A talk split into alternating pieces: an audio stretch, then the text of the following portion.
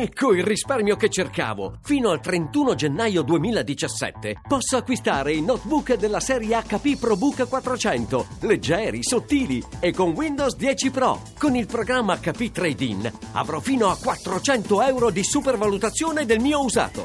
hp.com slash it slash trade in PC. RAI GR1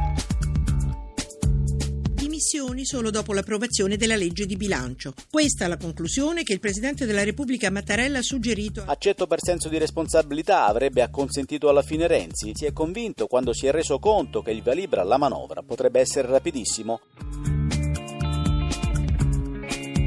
Il PD di molte cose può avere paura, ma non delle elezioni. Pronti a sostenere la necessità di un governo che porti il Paese al voto prima possibile, però in condizioni che poi si possano dare istituzioni forti a questo Paese. La legge elettorale c'è, sarà modificata dalla Corte Costituzionale grazie ai ricorsi del Movimento 5 Stelle. Applichiamo la stessa legge anche al Senato e andiamo a votare.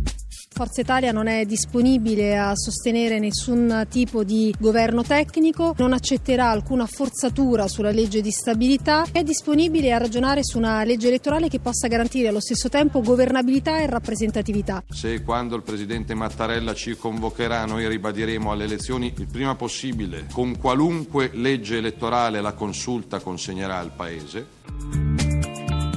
La crisi di governo può, anzi deve, attendere. Prima bisogna portare a casa la legge di bilancio. A mettere il primo punto fermo nella difficile fase post-referendum è stato, come da prassi, il presidente Mattarella, il cui invito è stato immediatamente accolto da Matteo Renzi, che a questo punto resterà in carica almeno fino alla fine della settimana, quando è previsto al Senato il via libera alla manovra, opposizioni permettendo. E mentre il Quirinale tiene il timone, i partiti già sono proiettati sul dopo, confermando le posizioni espresse dopo la netta vittoria del no alle riforme. Voto immediato, insistono 5 Stelle e Lega, abbiamo sentito Toninelli e Salvini, ma per andare alle urne ci vogliono regole certe, avverte Richetti del PD, mentre Forza Italia con Carfagna si sfila rispetto all'altra principale ipotesi, il governo tecnico. E in attesa del voto di fiducia sulla manovra, intanto dall'Eurogruppo arriva la richiesta di misure aggiuntive alla legge di bilancio per rispettare il patto di stabilità. Intanto ieri il no al referendum non ha provocato particolari scossoni su borse e spread.